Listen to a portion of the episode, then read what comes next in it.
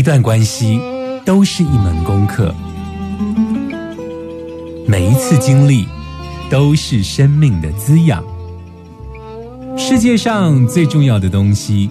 往往用眼睛是看不见的。One, two, three, four. 那我们就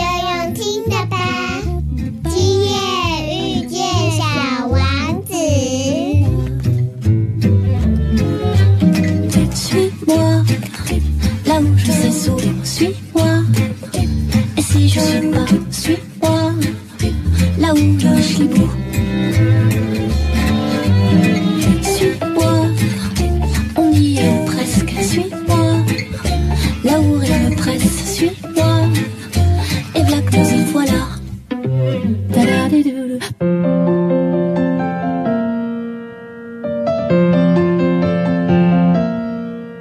收听的是 FM 九九点一大千电台，今夜遇见小王子，我是阿光。在今天的节目中，阿光要跟大家聊聊什么呢？阿光想跟大家聊一个主题哦，就是每个人心中都有一座大山，然后每一个民族呢都有一座圣山哦。今年二零二零年啊，在我们交通部观光旅游局呢宣告了一件事情，就是今年是脊梁山脉旅游年哦。这对阿光来说，哦，其实是一个有很特殊意义的。就是说，我们认知到台湾啊，四面环海，所以我们经常呢，不管是作文也好，或是我们朗朗上口，都会说，我们其实是一个海洋立国的国家哟。但是，今年的交通部观光局宣告了，今年是这个脊梁山脉的旅游年哦，也就是对这一个山来进行开放哦。然后把它规划相关的这个旅游行程哦，对我来说，这是一个宣告我们台湾这一个民族其实是一个山的子民哦。我是用这个比较灵性的观点来看政府单位的宣告哦。其实山在各个族群哦都有很特殊的意义哦。那台湾更特别了。台湾这个小小一个岛国，有两百六十八座超过三千公尺以上的大山哦。世界各国像台湾这么密集有高山的地方，真的是非常非常的少哦。那高山在很多的族群里头都会被称为圣山哦。无论在哪一个面向，比方说在族群面向，我们知道像西藏的雪霸人，他们会把珠穆朗玛峰当做他们的圣山。那像我们台湾的周族，他会把塔山当做圣山。卢凯族有北大武山，布农族则有玉山哦。在宗教方面，也习惯用这个圣山来理解宗教的具体内涵。所以，像在中国，我们看到很多，包括道教啊，会谈到青城山啊、武当山啊；佛教就会谈五台山啊，等等等等的。甚至于我们所谓的这个儒家信仰啊，也经常会谈这个泰山哦。所以古代中国的皇帝也会去到泰山来祭天嘛，哈。所以大家朗朗上口的会谈到登泰山而小天下嘛。无论在族群，那无论是在宗教信仰上，无论是在文化上、生态上。每个人的心中其实都有一座圣山哦。那二零二零年是这个台湾脊梁山脉的这一个旅游年哦，我们来聊一聊大家对山的感觉好了。嗯，我不晓得听众朋友爬山的经验是什么，我是这么在理解这一个呃人们亲近山的这一个灵性意义哦。第一个就是说，我们经常对于山的感觉其实是比较远观的，就是说，我们可能是很远的去仰望一座山，然后我们对这样子的一座山的雄伟，然后表达了崇敬，觉得这个山形，然后整个山脉，我们经常会认为自己人很渺小哦。所以我觉得，在看一座山的时候，其实是一种存在感的感觉。那你如果亲近山，你去登山的时候呢？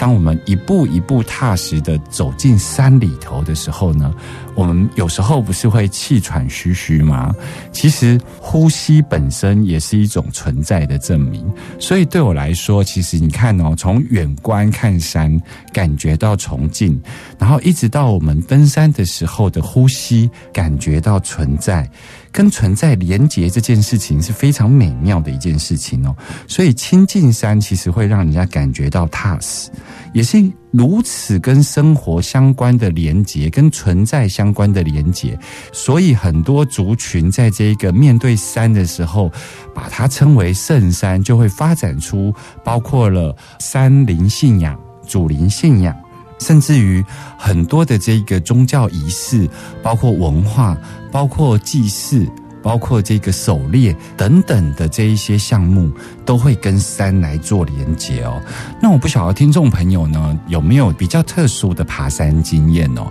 那我知道，其实，在我们周边很多国家的旅游，其实都是以山来做旅游。我相信台湾人最多感觉到山的，可能是富士山，而不是玉山吼。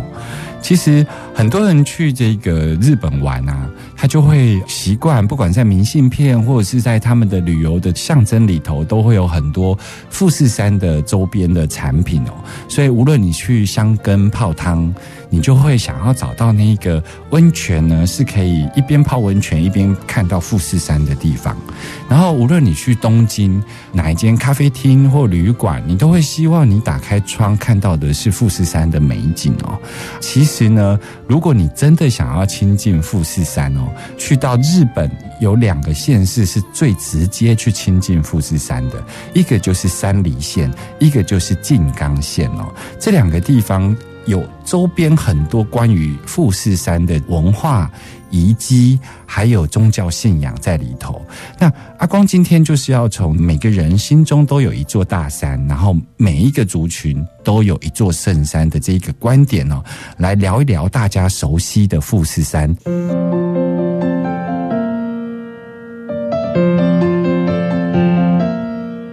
欢迎回来 FM 九九点一大千电台，今夜遇见小王子，我是阿光。在今天的节目中，呃，想跟大家聊聊，就是每个人的心中都有一座大山哦，那每个族群都有一个圣山哦，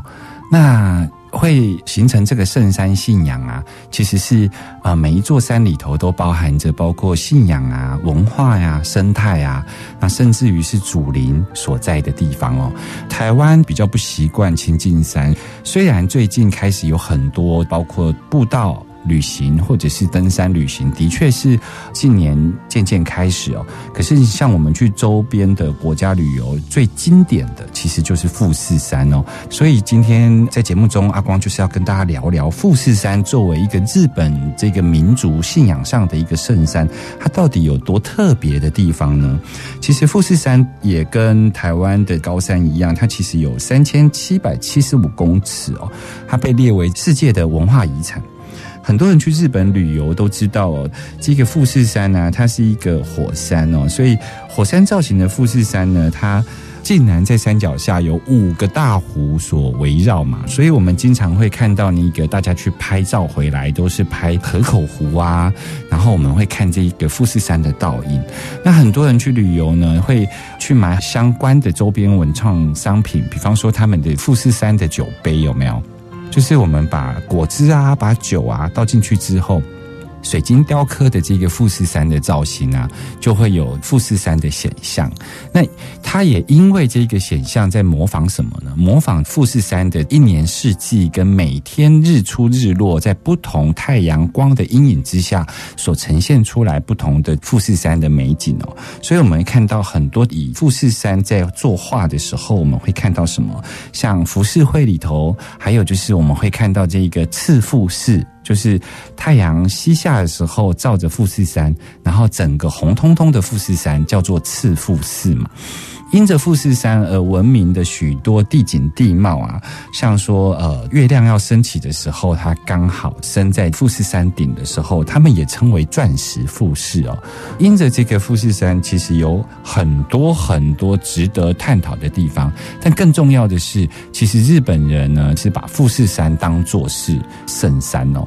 也就是说，在我们去富士山周围旅游的时候呢，其实有一间很有名的这一个神社，它叫做富士山浅间神社哦。那这个浅间神社呢，在全日本总共有一千三百多间，但是它北口本宫的这个富士山浅间神社就在这一个山脚下哦。为什么阿光要特别介绍这一间？北口浅间神社呢，其实因为它是在吉田市这个地方哦。那吉田市这个地方有一个非常有名的祭典，叫做吉田火祭哦。这个吉田火祭啊，其实是日本三大最重要、最重要的祭典哦。他们每年在八月份的时候啊，会有一天，其实是会去把整个吉田市往鹿山口的这一条山路上，就是爬富士山的山路上呢，他们总共会。竖起七十到八十支非常高大的火把哦，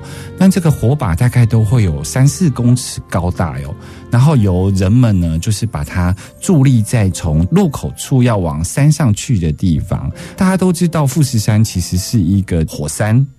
所以呢，他在日本的历史上是有爆发过，所以他们就以吉田火祭呀，他们在巡游好几天，这个叫什么呢？就是我们台湾叫鸾教，他们每次有祭典都会有这个扛出去的这个神教，有没有？他们就是会做一个。看起来像富士山的样貌的一个神教，然后他们在这几天呢，就会扛着这个神教，用力的把这个神教呢摔在地上。也就是说，他们会警告富士山，然后告诉他说：“你要爆发的生气的能量。”愤怒的能量，哈，我已经先帮你消耗掉了。然后你要燃烧起来的这一个火山的火焰呢，它其实是先透过这个吉田火祭呢，先帮你燃烧过了。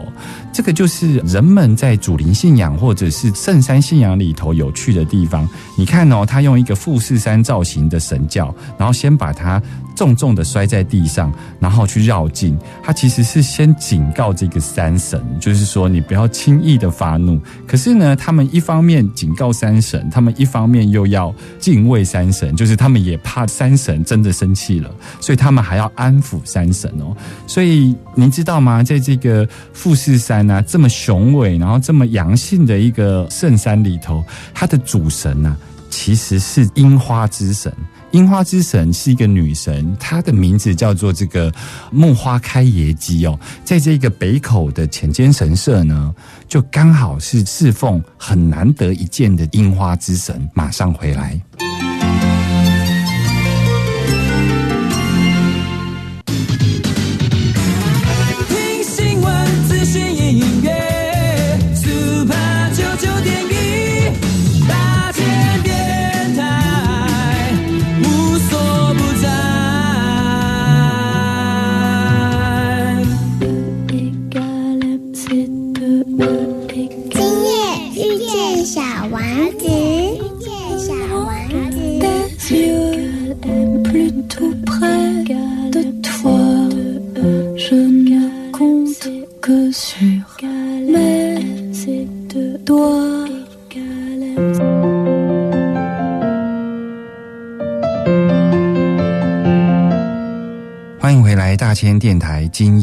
见小王子，我是阿光。在今天节目中，阿光刚刚跟大家聊到这个吉田火祭嘛，哈，就是这个富士山作为一个火山，然后人们对它是既尊敬又敬畏哦，所以它会有吉田火祭，希望它能够乖乖的，然后不要火山爆发，然后大家能够和平共处。其实富士山的这一个圣山信仰还表现在很多地方更直接的，比方说有一个名词叫做富士讲，讲是这个演讲的讲哦。富士讲是什么呢？富士讲其实是在十六世纪的时候啊，有一个人他叫做长谷川角，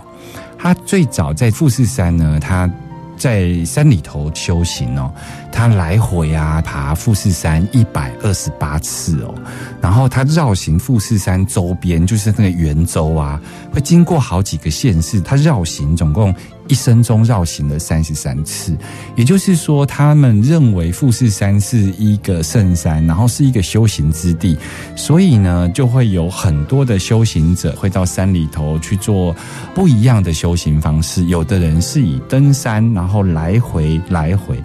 那像我们在电影里头经常看到那一种日本的这个忍者啊，或者是日本的神道教啊，通常会是个光头的修行者，然后他们会在瀑布的下方，然后双手合十，有一点醍醐灌顶的忍受这个冷冽的瀑布冲洗、清净、清理自己的身体哦。像这一种仪式啊，有时候经常会在富士山里头发生，主要是因为有不同的富士讲的教派。富士讲就是统称呢，这个日本神道教的这个民间信仰的修行者，在富士山路里头呢所流行的不同教派。那他们这个富士讲，他们有不同的祖师爷，然后他们有不同的修行方式，但是他们唯一就是他们承认富士山的神灵哦。那富士山的神灵，刚刚阿光有在上一趴的节目中有提到，它很特别，它刚好是樱花之神。梦花开耶姬这个女神哦，那这个女神呢，她跟樱花所连结，主要是因为她的这个身世啊，到后来其实有一点像樱花般的凋落，就是她在最美丽、最盛开的时候呢死去了。梦花开耶姬呢，她也被尊称为第一届的日本天皇，他们都是称为说是这一个梦花开耶姬的儿子。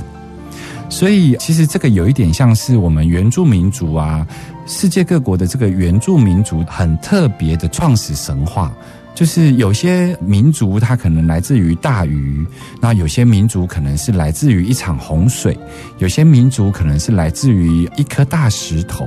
所以很多的族群都有他们的创始神话。而对于日本人来说呢，富士山的主神木花开野鸡，这个。木花开耶姬的第三个儿子哦，其实就是日本大和民族的天皇，所以他们天皇其实有一点君权神授，有没有？然后这个君权神授又是因着这个圣山信仰所衍生下来的哦。那其实富士山里头有很多的富士讲嘛，它有各式各样的修行方式。在江户时代的时候呢，最兴盛，因为江户时代其实有一个非常重要的转类点，就是说以前的富士山不是所有人都可以登上富士山的。后来到底是什么样的人可以去登富士山呢？其实是贵族，还有就是后来开放成有钱的大地主。他们其实是可以去登富士山的，那其实它里头会有物质。基础上的条件哦，就是说，为什么是贵族跟大地主可以去爬富士山呢？一方面是因为爬富士山，他必须要带着随从，然后带着马匹，然后他们必须要有比较丰厚的物质条件，所以他们才能够去爬富士山。另外一方面，也是因为富士山是一个圣山哦，所以认为有阶级的人才能够去爬哦。那江户时代呢，最重要的一个转型，就是因为开始有一些修行者。跑到这一个富士山里头修行，所以富士山就从此对平民百姓开放哦。但是，他即便是对平民百姓开放，也不是所有人的这个物质条件都足以支撑他们能够爬上富士山哦。那民众们要信仰富士山，他们又有什么样特殊的方式呢？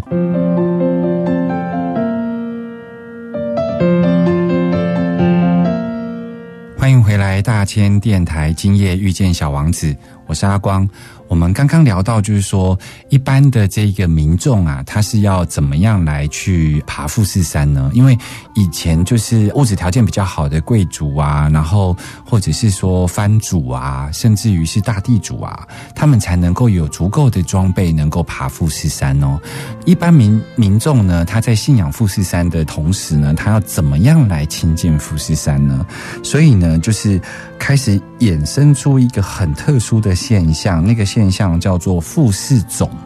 那个种就是那个坟墓的那个种，或是土丘的那个种。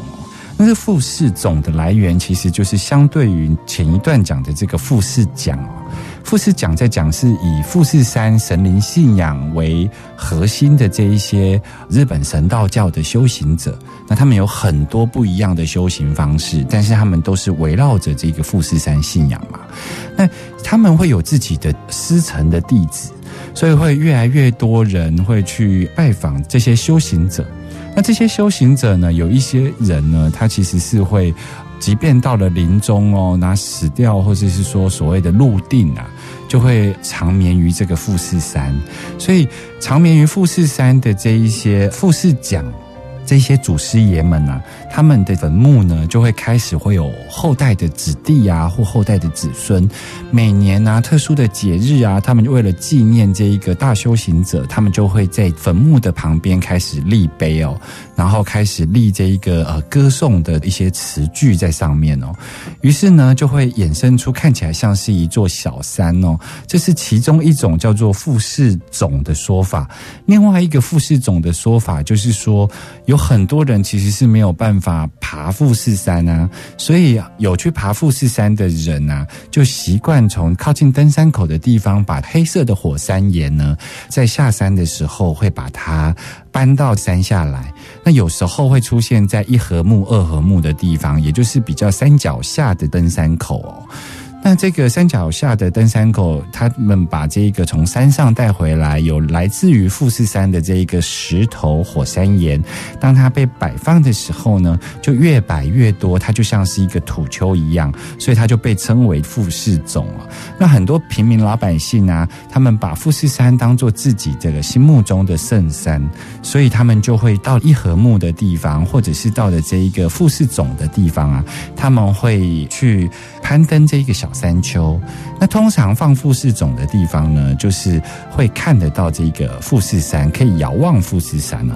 所以这是富士冢的由来，有两个由来，一个由来是富士讲这些修行者他们自己本身祖师爷的坟墓，另外一种就是登山客为了能够让平民老百姓没有办法登山的这群人能够亲近富士山，所以他们可以在爬这个富士长的过程中，他脚下所踩的这些岩石呢，是真正来自于富士山顶上的火山岩哦。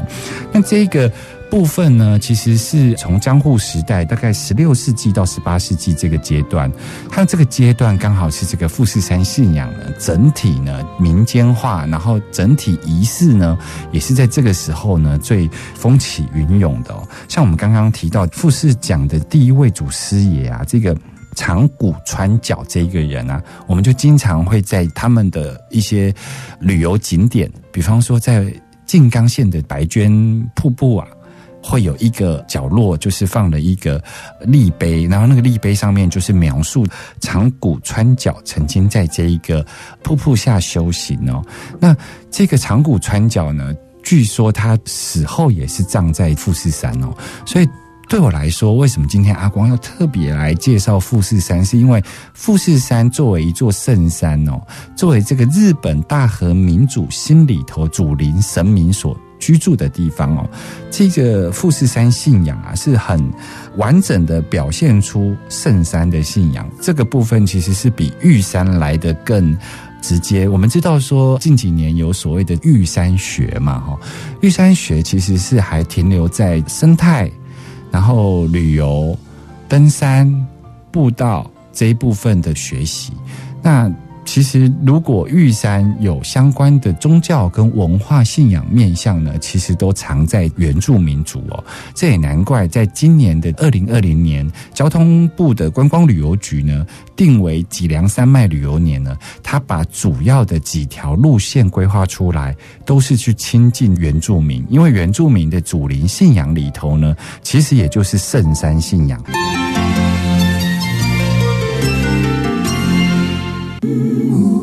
新闻、资讯、音乐，Super 九九点一大千电台，无所不在。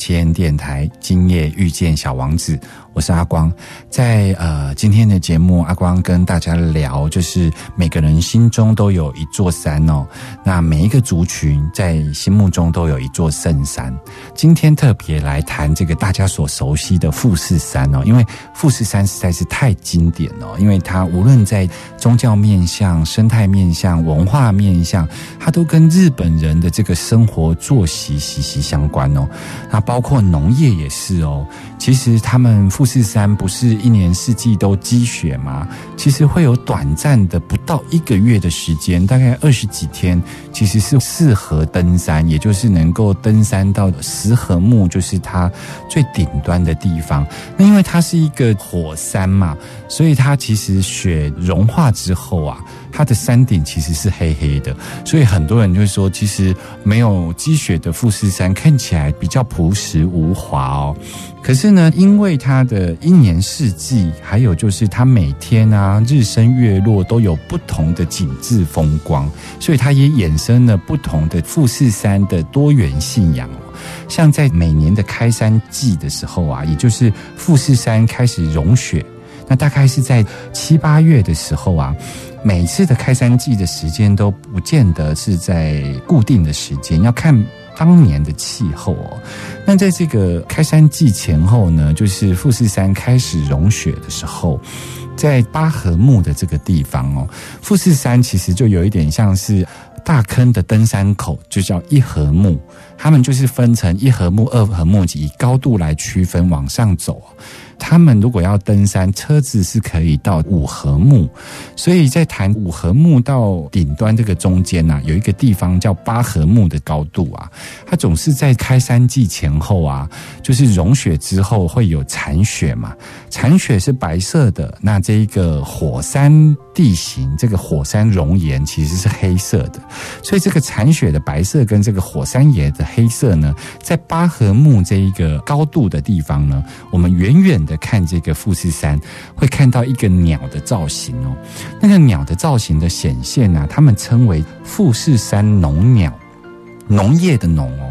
那这个富士山农鸟呢？如果在今年有显现的时候呢，他们就称为今年一定是个丰收年哦，因为这个富士山农鸟的显现就会保佑全日本啊，在今年会风调雨顺，然后五谷丰收哦。所以富士山作为大和民族的圣山信仰哦，其实是很迁入到他们的生活之中哦。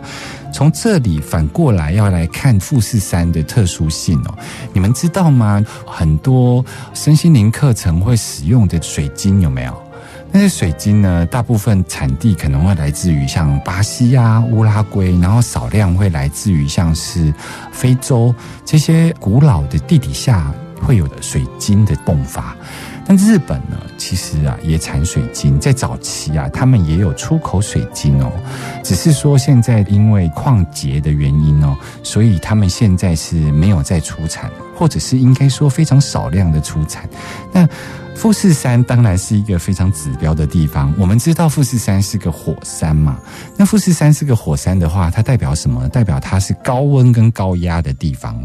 那富士山的周围山路啊，其实是有五大湖啊。像你去日本玩的时候，有一个非常有名的景点叫人野八海，有没有？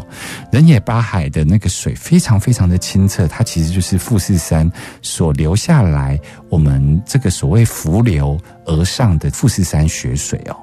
也就是说，围绕着富士山周围很多的风景的景点啊，要么就是瀑布，要么就是五大湖，要么就是像人野八海这种小浮流而起的景点。所以我们可以知道，富士山其实本身也富含着这一个水元素哦。那你就可以理解说，高温高压有水元素的情况之下，就最容易产什么？就是水晶啊。日本产水晶呢？有一个更特别的地方，他们有一种特殊的水晶，叫做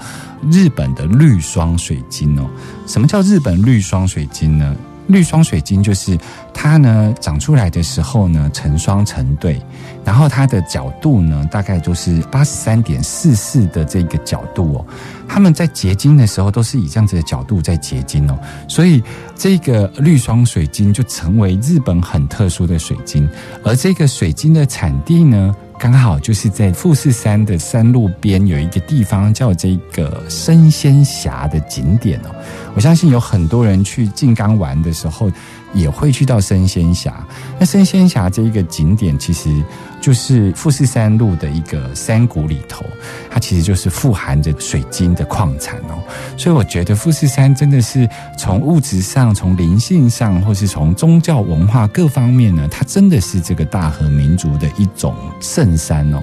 那回过头来，我要聊一聊的是说，那今天竟然是在谈圣山的主题啊。其实台湾也有圣山信仰，都是隐藏在不同的族群之间哦。那不同的族群，他们的圣山信仰所演化出来的不同文化，其实我们在原住民的部落里头最经常可以看到，尤其他们跟祖灵文化所相结合。但是呢，在今年的二零二零年啊，就是脊梁山脉旅游年，为什么由政府单位来定出在今年成为圣山之年呢？我觉得这个在灵性上是非常有意义的，而且这个宣告，我觉得也是对台湾这块土地的宣告。就是由政府单位来宣告，今年是脊梁山脉年。那他规划的这个旅游路线呢，都是跟原住民的部落文化有关哦。不管是阿里山，然后不管是玉山哦，等等的。所以在灵性的意义上，阿光是这么样在解读的，就是说，今年作为一个脊梁山脉年，除了台湾作为一个海洋立国的国家之外，台湾的民族也是山的子民哦，那这个其实是指台湾的神圣空间、神圣领域的开启。你看哦，原住民部落他们如果要去狩猎的时候，他们其实是对于狩猎的这个猎场啊，其实是有一个神圣领域在的。所以他们每到这个猎场之前，他们可能会对山或对祖灵呢，会先请求允许。然后呢，他们会对祖灵宣告，今天要去到这一个神圣领域里头去做这一个猎场里头的捕猎祭哦。也就是说，他们对于山的这一个神圣领域跟这个神圣禁忌哦，其实是很清楚的展开来的。所以，当今天台湾政府单位哦谈到二零二零作为这个脊梁山脉年的时候啊。我认为这就是一个对台湾这个国家、对这个民族的一个宣告。宣告什么呢？宣告这一个神圣领域的展开，然后宣告台湾民族啊，要走进自己的神圣领域，并且我们要聆听我们自己祖灵的叮咛哦。阿光用这一个呃神圣领域来作为结语哦，也希望能够邀请所有的听众朋友哦，在今年大家可以刚好疫情的关系，我们不能出国，我们可以尽量的亲近在我们的生活周遭的这一些大山，作为我们生活中的心中的这一座圣山。我们下周见喽，拜拜。